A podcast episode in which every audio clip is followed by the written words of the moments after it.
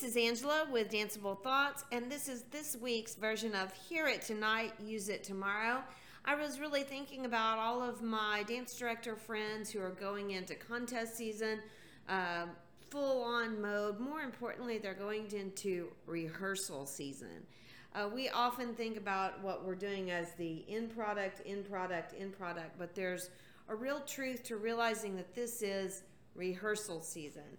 I found this quote by Muhammad Ali, and I really think it's amazing. It says, The fight is won or lost far away from witnesses, behind the lines, in the gym, and out there on the road, long before I ever dance under those lights.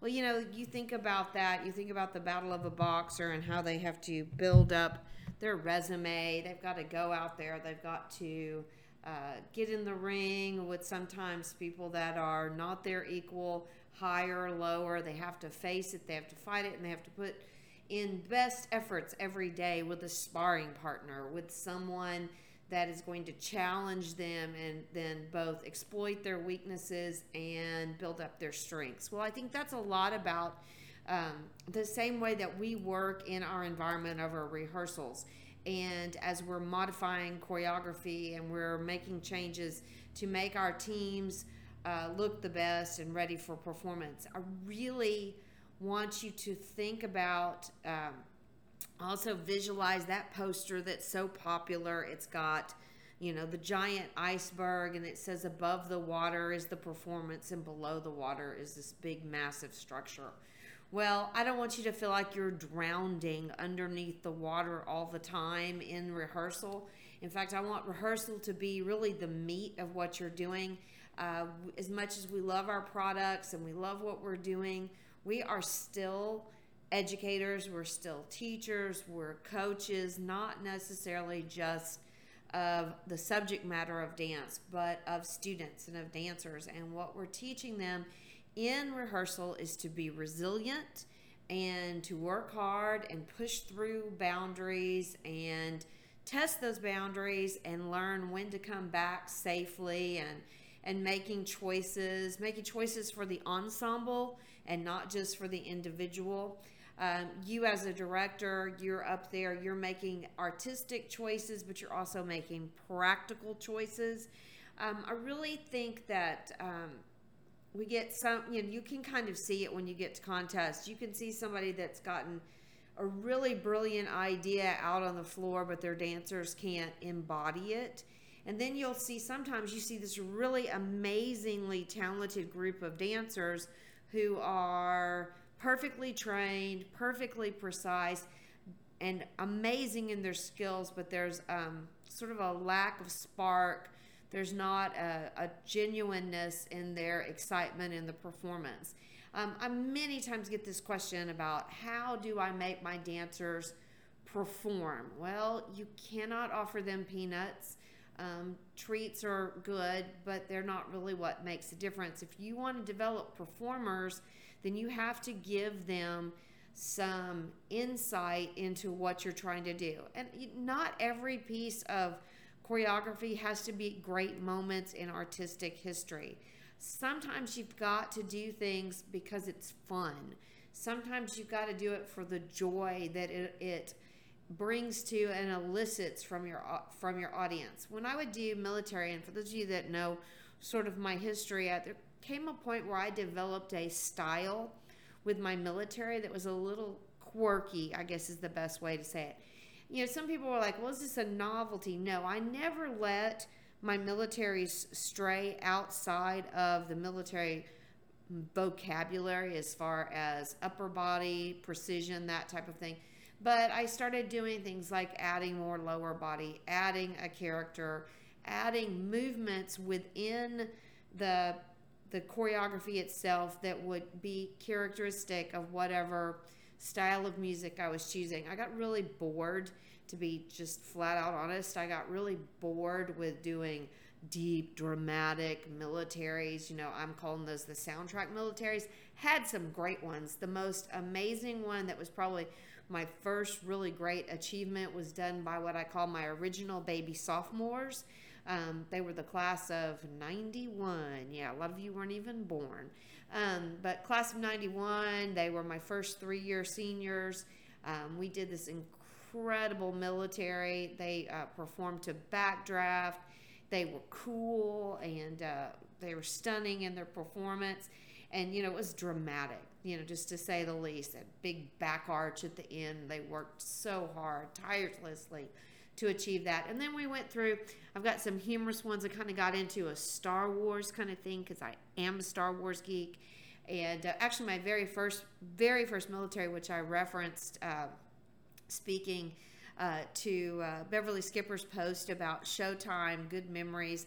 My very first military, to give you a little backstory, I inherited Dulles from Betsy, then Conway, now Heathcock and she had established Dulles as this military powerhouse. Well, I got hired having never done a military, knowing nothing about it, but having sort of a computer brain, so it was a very cool thing to do. Well, I had to do a military. I followed the genre. I was going to try to stay as close to her style and, you know, just put my own tweaks. So I chose a piece of music from the movie The Empire Strikes Back. It was called The Asteroid Field.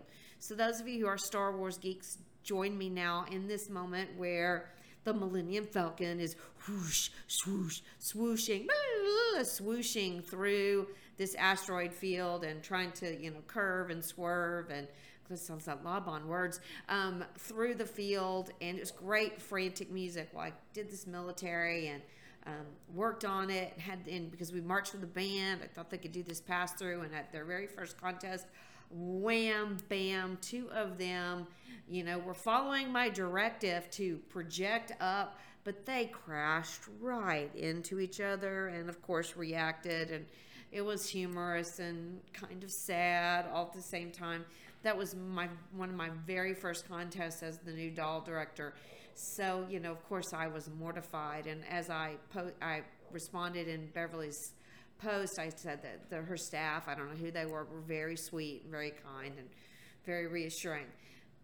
But to me, and as you all know, I knew they crashed and burned. You know, that's kind of what I'm saying is that the battles are won away from the audience's eyes, away from the score sheet, the tally, that type of thing. Is that those kinds of moments are going to happen, right? That's going to happen. Um, it's how you respond to it, it's how the kids respond to it that takes something that feels like a failure or a, a, you know a little bit of a downfall and turn it into something positive that's what you have to do all the time when you're working with your kids not every kid is going to be a triple pirouette double salchow toe touch to the floor back arch emotional diva okay you've got to take the crayons that are in your box and color in the prettiest collage you possibly can do. Well, that's what I've tried to do over my years of teaching and now as I'm out here coaching other directors to work with what you've got. Don't necessarily be envious of those who have a better box of crayons, but instead look to your kids and see where you can groom and glow and grow them to their best performances. So, back to that conversation about making those kids perform. Well, it helps to have a story.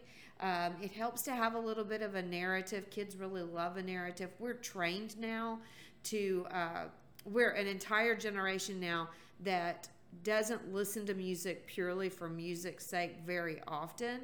Um, the music is the soundtrack to our lives. We see videos that help us interpret it.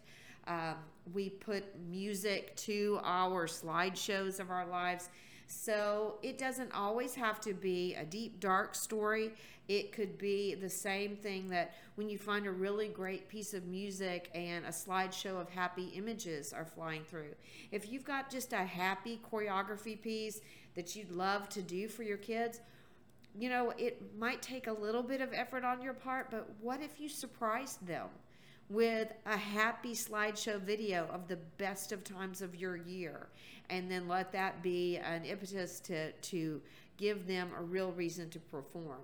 Uh, if you're doing something that's all power, woo, you know, smash, bang, crush them up, power stuff, you know, give them some imagery that you want to help them do that. These kids are clued into imagery and uh, they don't even know it. It's it's that's not even something they think twice about. I think you could really do a great job for yourself and for your team by giving them visual images to help embody them. You know, we teach this as dancers, you know, especially all of us modern goddesses. Well, I'm not a goddess, but in my mind I am because that's what modern does for me. But um, you know, when we're telling people to use imagery to help them in their dance classes, they need to do that in their performance.